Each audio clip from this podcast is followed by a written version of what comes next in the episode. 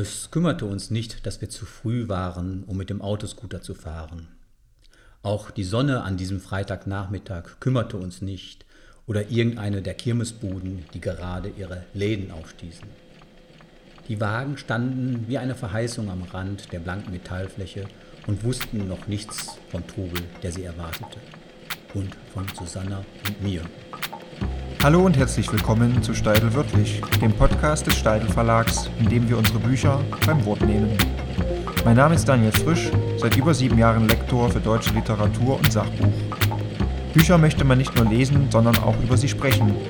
Deshalb hören Sie hier regelmäßig unsere Autorinnen und Autoren, Übersetzerinnen und Übersetzer und Mitarbeiterinnen und Mitarbeiter im Gespräch.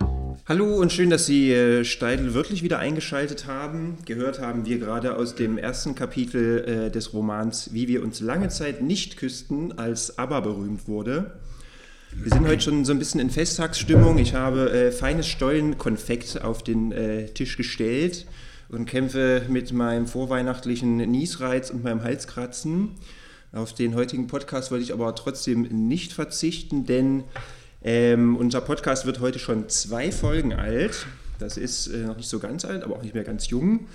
Ähm, wir haben in der ersten Folge mit Christoph Holgner gesprochen über sein Buch Ich sehe Hunde, die an der Leine reißen. Und heute besucht uns Andreas Heidmann, mit dem ich über seinen Debütroman sprechen will. Hallo Andreas. Hallo. Andreas Heidmann ist heute angereist aus Leipzig. Äh, das ist dort, wo ich mich dialektal eigentlich sehr viel heimischer fühle als in Göttingen. Ähm, er stammt aber gar nicht von dort, sondern wurde 1961 in Hünxe geboren und ist zwischen Ruhrgebiet und Münsterland aufgewachsen. Aber falls Sie, liebe Zuhörer und Zuhörerinnen, den Namen Andreas Heidmann schon mal gehört haben, dann vielleicht als Gründer, Verleger und Lektor des Poetenladens. Der sitzt nämlich in Leipzig.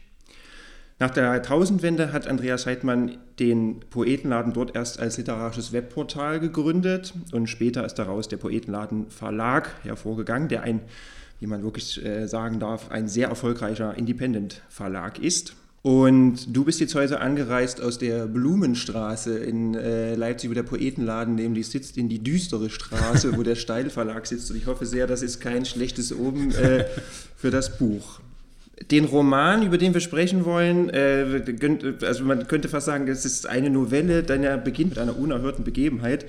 Und die besteht darin, dass im Frühjahr 74 etwas Unglaubliches geschieht, nämlich die schwedische Popgruppe ABBA gewinnt den Grand Prix Eurovision de la Chanson und wird über Nacht weltberühmt. Ben Schneider und seine Freunde wittern Verrat, denn ihre musikalischen Helden heißen Hendrix, Lennon und Dylan und in ihren Songs geht es um Existenzielles, um Revolte, um Drogen und um Utopien. Es ist ein elektrisierendes Alter in einer dürflich entschleunigten Zeit, die Ben und seine Freunde jedoch nicht vor den Tragödien des Lebens bewahrt. Denn wo steht geschrieben, wie man ein Mädchen das erste Mal küsst oder wie man es verkraften soll, dass ein Klassenkamerad stirbt? Es beginnt also ein Sommer der stillen Revolte und der ersten Liebe. Es ist ein Buchtitel ähm, deines Romans, Andreas, den ich sehr gerne sage. Wie wir uns lange Zeit nicht küssten, als aber berühmt wurde. Meine erste Frage, wann war das denn eigentlich genau? Und zweitens, was hast du eigentlich gegen ABBA? ja, zeitlich würde ich den Roman in das Jahr 1974 äh, hineinversetzen. Das war die Zeit, als ABBA eben berühmt wurde, bekanntermaßen mit Waterloo. Und ich persönlich habe gar nichts gegen aber. Die Frage ist nur, wann und zu welchem Zeitpunkt und in welcher Stimmung man aber hört. Und heute ist es bestimmt auch etwas anderes als 1974. Heute transportiert aber ja ein gewisses Gefühl und man hört es, weil man die ganze Nostalgie mithört und es ist inzwischen fast klassisch geworden. 1974 fand ich es noch sehr merkwürdig, diese Gruppe zu erleben, denn wir waren es gewohnt, dass eine Gruppe auftritt und wirklich auf der Bühne arbeitet, wie Rolling Stones oder Jimi Hendrix oder Pink Floyd. Man hat dann wirklich gesehen, die Leute arbeiten an ihren Instrumenten. Und plötzlich kam ABBA und alles war so leicht, alles war Entertainment. Da standen vier Menschen auf der Bühne und man konnte nicht glauben, dass der Sound, den man hörte, dass dieser Sound von denen produziert wurde. Sangen zwei, es gab kein Schlagzeug. Das war sozusagen die Trennung der Musik von der Show, vom Entertainment. Und vielleicht war es das, was uns damals nicht so gut an ABBA gefiel, dass plötzlich die Popmusik in den deutschen Wohnzimmern ankam. Das ist ja auch so ein bisschen, also ich glaube, die haben ja echt großes Glück gehabt, dass es Playback gab. Ne? Also interessanterweise ist mir aufgefallen, dass wenn die Beatles zum Beispiel mal Playback spielen sollten, dass sie sich oft ja so einen Jux draus gemacht haben und dann die Instrumente tauschten oder sangen, obwohl gar kein Text kam oder nicht sangen, obwohl Gesang kam. Mhm. Und bei ABBA war das ja sozusagen, hatte man das Gefühl eigentlich immer so aus der Konserve, so aus dem Hintergrund. Ähm, es ist ein Roman, der mich selber auch, also der mich sehr berührt hat beim Lesen, äh, als du ihn uns angeboten hast, obwohl ich ein ganz äh, anderer Jahrgang bin und auch äh, aus dem Osten stamme. Also sagen, für mich gibt es so geografisch und alterstechnisch eigentlich keinen Bezug. Ähm, aber das ist einfach so gut erzählt, dass mit so einer ganz feinen Ironie und mit Humor und gleichzeitig aber mit einer großen Ernsthaftigkeit, dass man diesen Figuren wirklich auch einfach sehr, sehr nahe ist. Ähm, und natürlich die Liebe zur Musik, die in dem Buch steckt, die hat mich irgendwie auch ähm, einfach gefangen genommen. Und äh, damit einhergehend, auch was ich aus meiner Jugend kenne, die dieses etwas oberflächliche Einteilen von Menschen nicht nur in Schüler, Schülerinnen, mm, genau. sondern so in Led Zeppelin-Fans oder Guns N' Roses, Guns N' Roses-Fans oder ähm, Deep Purple-Fans oder so. Ähm, also das ist ähm, was, was sich durch den Roman irgendwie auch zieht, ist einfach die Musik. Also die klingt für mich so aus jeder Zeile. Das hat mir sehr gut gefallen. Ähm, vielleicht kannst du uns mal ein bisschen erzählen, wie das Buch überhaupt entstanden ist. Also wie ist die Idee dazu entstanden? Ist es ein, war es ein, äh, ist es ein autobiografisches Projekt? Ist es, ähm, also wo, woher kam, wo kam, war die Initialzündung für das Buch? Ja, autobiografisch ist es natürlich. Und äh, natürlich ist eigentlich jedes Buch autobiografisch, aber es spielt natürlich auch in der Generation, in der ich groß geworden bin da ist schon eine erkennbare autobiografische Nähe, obwohl natürlich auch immer sehr viel fiktiv am Ende, äh, Fiktives dabei ist. Und ähm, es war eine Zeit, als ich diesen Roman schrieb, beziehungsweise als ich begann, ich hatte eine Tochter oder habe eine Tochter, die war damals 12, 13. Und ähm, es ging mir darum, ihr ein bisschen zu verdeutlichen, wie wir groß geworden sind, diese Unterschiede, auch die Ähnlichkeiten zu verdeutlichen. Und ähm, da kam die Idee auf, gewisse Begriffe der Zeit, also nicht nur 1974, alles, was in den 70er Jahren spielt, aufzugreifen. Da, den Begriff Aber, der Begriff Autoscooter, da gab es Maggi, da gab es Fanta, das sind viele Dinge, die es auch heute noch gibt. Da gab es eben die anderen Gruppen wie Sweet, die zu dieser Zeit da waren. Blitz, ne? Ja. Das ist ja auch ein sehr gutes Lied, wie ich finde. Ja. Oder Teenage Rampage und Pink Floyd. Oder auch Zigarettenmarken wie Camel und HB. Es mag es teilweise auch heute geben, aber in den 70er Jahren spielten äh, diese Dinge schon eine, eine große Rolle. Und so habe ich einfach diese Begriffe mal aufgelistet und zu diesen einzelnen Begriffen was geschrieben, um das sozusagen für die Generation, die jetzt groß wird, das zu veranschaulichen. Und daraus ist ein wirklich größeres Alphabet geworden mit über 100 Seiten.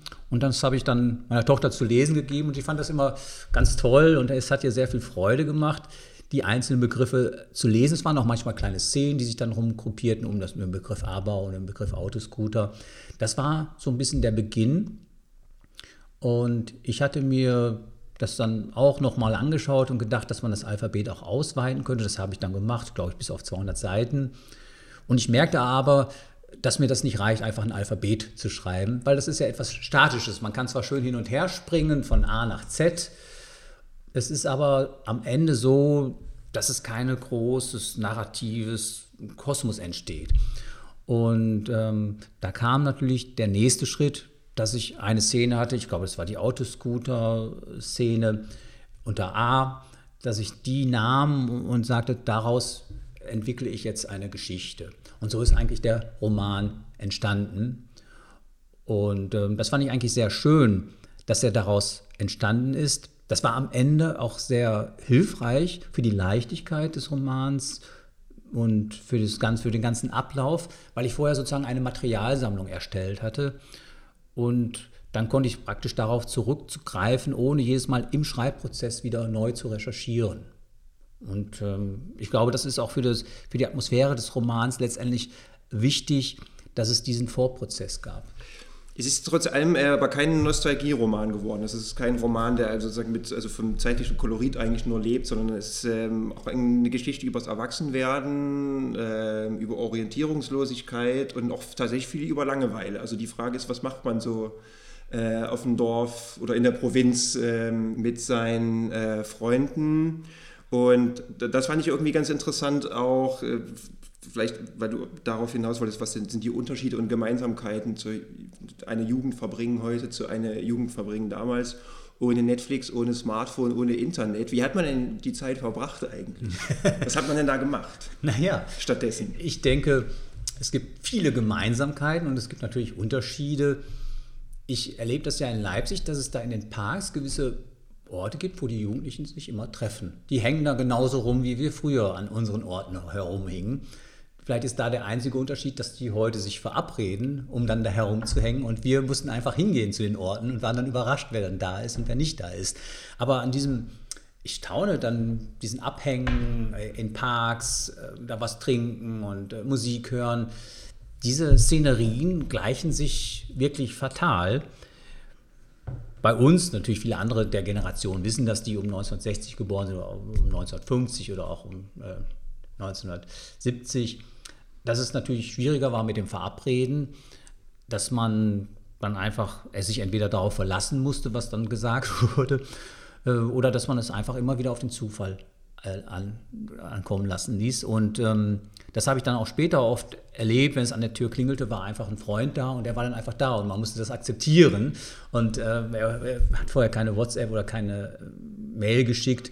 Das war einfach ein bisschen in der Hinsicht vielleicht spontaner. Man hat auch das Telefon etwas seltener benutzt. Klar, man hatte erstens kein Handy, man hatte aber natürlich schon Festnetz. Aber auch das ähm, war natürlich sehr zurückhaltend. Aber ich denke, die wesentlichen Dinge, die wiederholen sich ja immer wieder, gerade in, der, in dem Alter, die Beziehung, die erste Nähe zum Mädchen oder zum ersten Jungen. Das ist etwas, glaube ich, was heute natürlich genauso da ist wie damals. Und natürlich ist die Distanz da. Ich habe ja von diesem Alphabet gesprochen, was mir auch half, da eine Distanz herzustellen. Und ich glaube, es ist sehr wichtig, dass einerseits die Nähe da ist, um in die Figur hineinzugehen, aber natürlich das Alter, der Abstand muss da sein, die Ironie. Dann fragt man sich immer, wer erzählt? Niemand in der Ich-Perspektive erzählt jemals. Es ist immer der, der eigentliche äh, Literat, der erzählt, weil man kann nicht ad hoc genau das erzählen, was im Roman steht. Das heißt, es gibt immer dieses, äh, diese Perspektive, dass da eine Person handelt und, und den Erzähler. Und der Erzähler schafft natürlich eine gewisse Distanz zur Figur. Mhm. Äh, dazu habe ich gleich noch ein paar mehr interessante Fragen, wie du nämlich als Lektor und Verleger, der du ja selber mhm. auch bist, einen Roman schreibst und wie schwierig das vielleicht ist. Was mich aber nochmal interessieren würde, ist, ähm, warum jetzt äh, die Musik so eine große Rolle spielt in dem Buch. Also es ist ja so, dass einzelne Kapitel wie Songs heißen, ähm, die Hauptfigur Ben äh, hat eben einen sehr kategorischen Musikgeschmack, also alles, was er mhm. gut findet, sozusagen ist gut und ähm, die anderen werden eben so ein bisschen, ja, die finden eben aber gut oder halt irgendwas anderes, was eigentlich, äh, was nach seinem Urteil eigentlich durchfällt.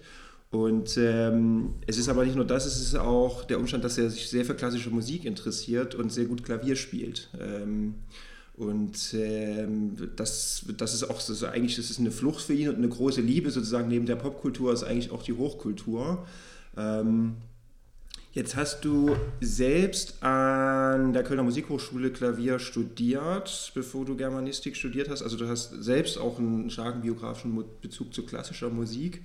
Ähm, ist das dadurch in die Figur Ben irgendwie eingeflossen oder sozusagen wie, warum hat die Musik so einen großen, hat, vielleicht hat die Musik ja sogar so einen großen Stellenwert, weil es eben kein Netflix gab und kein Internet und kein Smart und man auch vielleicht eine ganz andere Aufmerksamkeitsspanne hatte oder so oder das gemeinsame Musikhören vielleicht auch generell eine andere Rolle gespielt hat als irgendwie heute.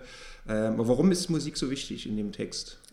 Ja, wir sprachen ja davon, dass es natürlich autobiografische Elemente enthält und die Musik war für mich persönlich immer sehr, sehr wichtig. Und klar habe ich einen Helden gewählt, einen Protagonisten, der sich auch sehr für Musik interessiert. Und es war für mich ein ganz spannendes Thema, einerseits jemand zu haben, der Klassik macht, vielleicht sogar studiert, in seinem Alter noch nicht studiert, aber schon intensiv betreibt und andererseits diese Popmusik da ist. Das wird ja oft gegeneinander ausgespielt und ich habe selbst erlebt in meiner Jugend, dass es schwierig war. Diejenigen, die Klassik gemacht haben, naja, die waren so ein bisschen sehr brav und die dann, die die ganz verrückten Jimi Hendrix Sachen gehört haben, die waren so ein bisschen sehr ausgeflippt. Und dazwischen gab es fast gar keine Verbindung. Und ich stand sozusagen dazwischen oder ich mochte beides. Ja, ich mochte auch sehr Deep Purple und das waren ja auch tolle Organisten, John Lord und mhm. das war ja ein toller, der hat glaube ich auch Klassik auch studiert. Das waren auch Leute, die eine starke Verbindung zur Klassik ja auch hatten, ne? Pink Floyd, also, ja genau, mhm. die haben, sind auch so mit Sinfonieorchestern aufgetreten. Es gab diese Verbindung schon, aber sie waren recht selten, ja. Aber das hat mich auch in diesem Roman auch interessiert und ich glaube, das ist auch durchgängig immer wieder spürbar, wie er changiert zwischen dem klassischen, einerseits Beethoven oder Bach spielen, aber wer von seinen Freundinnen und Freunden interessiert sich für Beethoven und Bach? Niemand. Ja? Die hören dann eben dann doch aber. Und dann ist der Spagat zu aber schon sehr weit. Der Spagat, sage ich mal, von Bach zu Deep Purple ist auch schon weit, aber dann nochmal, weil Deep Purple arbeitet ja auch auf der Bühne. Also das ist noch so das klassische Vorstellung von Musik machen. Man hat eine Gitarre, ein Schlagzeug und arbeitet. Ja, das sind richtige Musiker. Während dann dieser nächste Schritt bis hin zu, aber die arbeiten ja nicht auf der Bühne, sondern die stellen einfach nur die Show da und singen ein bisschen und die interessiert überhaupt nicht, dass das, was sie was da klanglich erfolgt, gar nichts mit dem zu tun haben, was sie auf der Bühne machen. Also ich war immer wirklich schockiert. Ich dachte, wo ist denn das Schlagzeug auf der Bühne? Die singen und singen und, äh, und, und, und die tun so, als wäre das alles toll und würde es funktionieren. Das ist dann die, die absolute Simulation von Musik, aber auch ungeheuer wichtig, weil dann einige Jahre später kam dann der Disco-Sound aus 76 und da war es völlig losgelöst. Vielleicht ist sogar äh, aber äh, also der Anfang der völligen Abspaltung von. Der Anfang vom Ende. Ja, wie man es nennt. Aber dann kam zum Beispiel äh, Bonnie M. und da war es noch brutaler. Bonnie M. Das sind dann drei oder für einen Sänger und die, die, konnten eigentlich gar nichts, um das mal so zu sagen. Das ist das Phänomen Milli Vanilli, ne? Milli Vanilli, das ist eine Band, die sie kann eigentlich gar nicht singen, die sind eigentlich nur zum gut aussehen da. Genau, ja. andere Leute im Studio. Und als, als Musiker ist man natürlich dann sehr kritisch gegenüber so einer Tendenz. Wie gesagt, aber zähle ich jetzt noch nicht ganz dazu, aber das ist vielleicht der Beginn dessen, dass man jetzt nicht, nicht mehr äh, ja, verwirklicht am Instrument, sondern einfach so ein bisschen die Show bietet. Und immer diese Schwanken zwischen diesen klassischen Elementen und der ähm, Popmusik, das äh, spielt in diesem Roman eine große Rolle. Und das war auch, auch bei mir im Leben so. Wobei, wie gesagt, es gibt dann autobiografische Elemente, es gibt aber auch fiktive, starke fiktive Elemente. Und ein autobiografisches Element ist wirklich das, wie er zum Klavierspiel kam. Das Verrückte ist, es gab da ein kleines Dorf und ich bin ohne Instrument erstmal groß geworden. Was heißt groß geworden? Die ersten paar Jahre. Und dann gab es einen Nachbar, das war ein Rentner, der sagte, ich habe ein altes Klavier zu Hause stehen. Das sagte er meinem Vater. Und dann sagte der Herr, Sie können das ja vielleicht benutzen, das Klavier, Sie haben ja Kinder und vielleicht spielt einer darauf. Und so kam plötzlich dieses Klavier, ein uraltes, schwarzes Klavier bei uns ins Wohnzimmer, das relativ klein war. Da stand schon der Grundig Musikschrank und plötzlich stand dieses Monstrum da. Und ich war da vielleicht vier, fünf Jahre. Und ich begann dann mit Klavierunterricht oder auch mit Klavier zu spielen, nur deshalb, weil dieser Nachbar dieses Klavier uns angeboten hatte. Hätte er uns dieses Klavier nicht angeboten, hätte ich nie Klavier gespielt. Und ich fand dann eben das äh, so verrückt, das hat mir so gefallen. Ich habe es natürlich leicht verwandelt, die Szene, aber im Grunde ist diese Szene ähm, eingeflossen auch in den Roman als eine autobiografische Szene stelle es mit Schrecken fest, dass ich immer sehr viel nach den autobiografischen Bezügen frage. Das, ist, äh, das gefällt mir persönlich eigentlich auch nicht so gut. Das ist ja jetzt immer so die Frage des, des, des auch der Leserschaft ganz oft, ist es authentisch? Ja? Wie darf er das denn erzählen, der Autor das denn selbst erlebt? Ähm, aber darauf wollte ich eigentlich gar nicht hinaus. Es ist eigentlich nur so, dass es mich natürlich interessiert, so wie ist die Genese irgendwie dieses Buches. Ne? Also sozusagen wie wie entstehen diese, wie entstehen auch diese, diese unglaublich sozusagen menschlichen Bewegungen, die man, äh, Begegnungen, die man da in diesem äh, Buch lesen kann. Du hast den Vater oder deinen Vater, es gibt ja auch einen Vater im Buch natürlich, den Vater von Ben. Ähm, auf den wollte ich äh, noch mal zu sprechen kommen. Da gibt es eine, da gibt's eine Szene, die mich irgendwie sehr gerührt hat, nämlich, äh, also es gibt bei denen zu Hause eigentlich eine sehr sozusagen strenge Philosophie von dem, was richtige Arbeit ist, nämlich die handwerkliche Arbeit. Und ähm, nichtsdestotrotz ist der ältere Bruder von Ben, ähm, der ist so 2021, Ben selbst ist so 14. Ähm, der Bruder ähm, studiert äh, Soziologie in der fernen großen Stadt und hat sein Bücherregal aber zu Hause gelassen, in dem äh, Ben immer mal stöbert und sich dann die Nietzsche greift und da was liest und dann äh, den, den Nachbarsjungen verwirrt, indem er da irgendwas aus dem Zarathustra zitiert.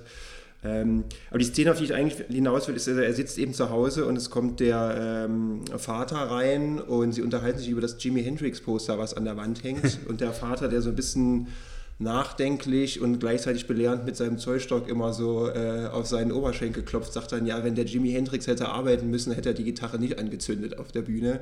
Ähm, das fand ich eigentlich ganz schön, weil es ist irgendwie so ein bisschen eine Diskrepanz zwischen dem, was die Eltern machen und was die Kinder machen. Dass die Eltern vielleicht sozusagen vom, vom Musischen irgendwie gar kein Verständnis haben oder kein großes Interesse und trotzdem die Kinder irgendwie machen lassen oder eben geisteswissenschaftliches Studium oder so. Also es... Ähm, also wie, sozusagen, wie, wie kamen denn überhaupt die Eltern zustande von Ben? Ja, das fand ich sehr spannend, dass wir auch da, dass ich auch da diese Diskrepanz habe oder diesen Konflikt habe, wie zwischen der klassischen Musik und der Popmusik, ist das auch wieder, dass die, die Kinder, und das ist für die Zeit 74 sehr typisch, dass die Kinder von Arbeiterfamilien sozusagen künstlerische oder generell wissenschaftliche Karrieren anstreben, wie es ja heute immer weniger wird und die Eltern allerdings ähm, sozusagen im SPD-Milieu zu Hause im Gewerkschaftsmilieu zu Hause sind. Und dadurch ergeben sich natürlich nicht, dass sich äh, da mehr Konflikte ergeben, vielleicht als bei Akademikerfamilien, aber es ergeben sich eben gewisse Konflikte,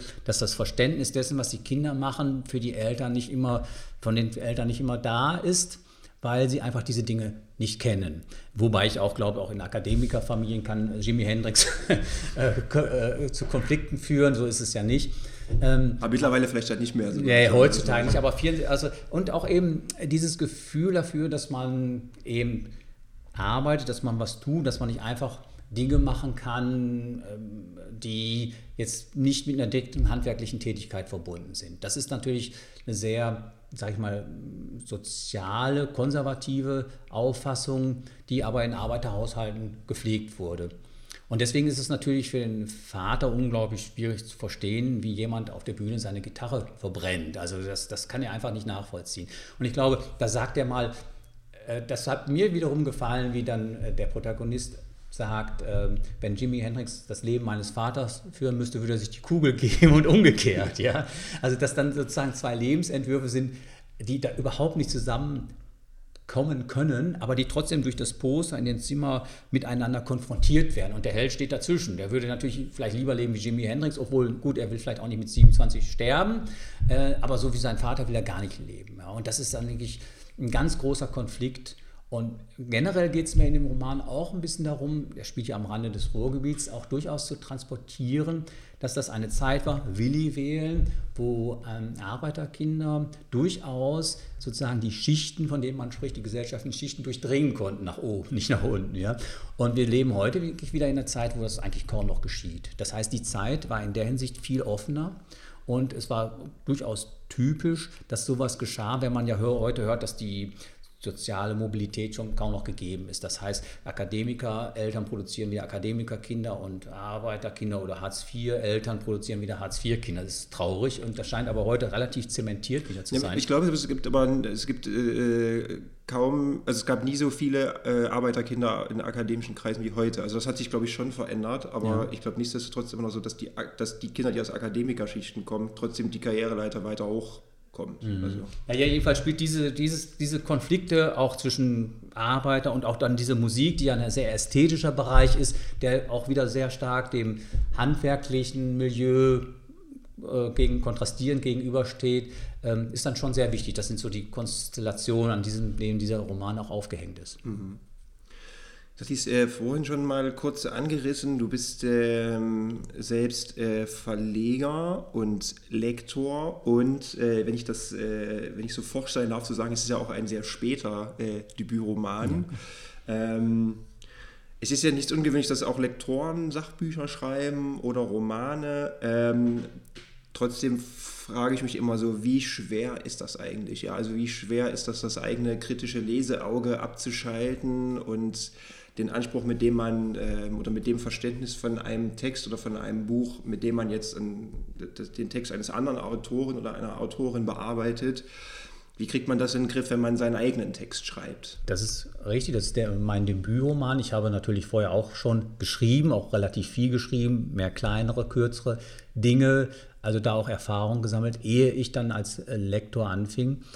Ähm, als Lektor kümmere ich mich überwiegend um Lyrik, das ist schon mal sehr gut und das ist für mich auch beglückend, dass ich sozusagen eine ganz andere Sphäre habe mit dem Roman. Ich glaube, das ähm, würde mir nicht gelingen, äh, wenn ich Lektor im selben Genre wäre und in dem ich dann auch schreiben würde. Das wäre sehr, sehr schwierig. Und insofern trennt sich das erstmal. Also Lyrik und Prosa sind wirklich zwei Paar Schuhe sozusagen, könnte man sagen, in, in der Bewertung und auch, auch in, der, in dem Lektorat. Das unterscheidet sich schon sehr stark.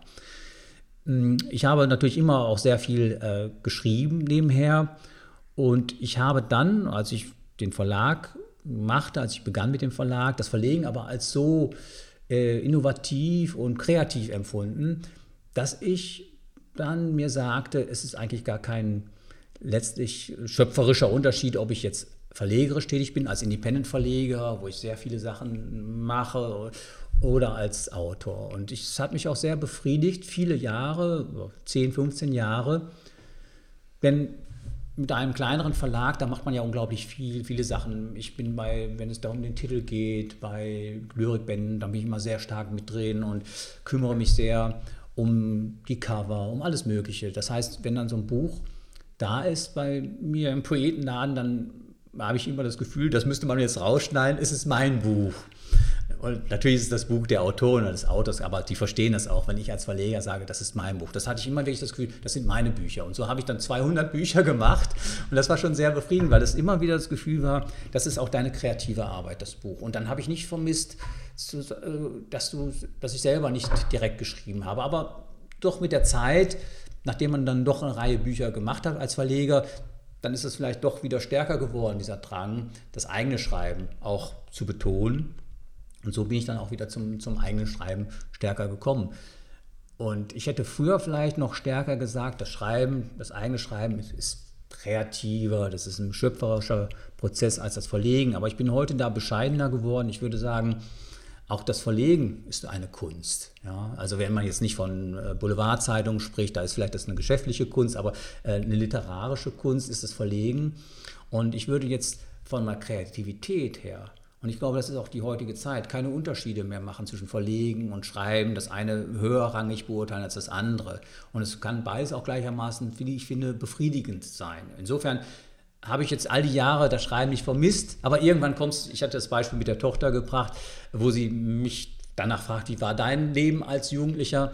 Das sind dann so die Impulse, wo es dann doch wieder äh, losgeht mit dem Schreiben. Das ist, so die, ein bisschen so die, ist der Historisierungsprozess des eigenen Lebens, der dann plötzlich so kommt. Ne? Sagst, auch, hm, auch, das, ja. Man, da muss man sich erstmal ein bisschen erinnern.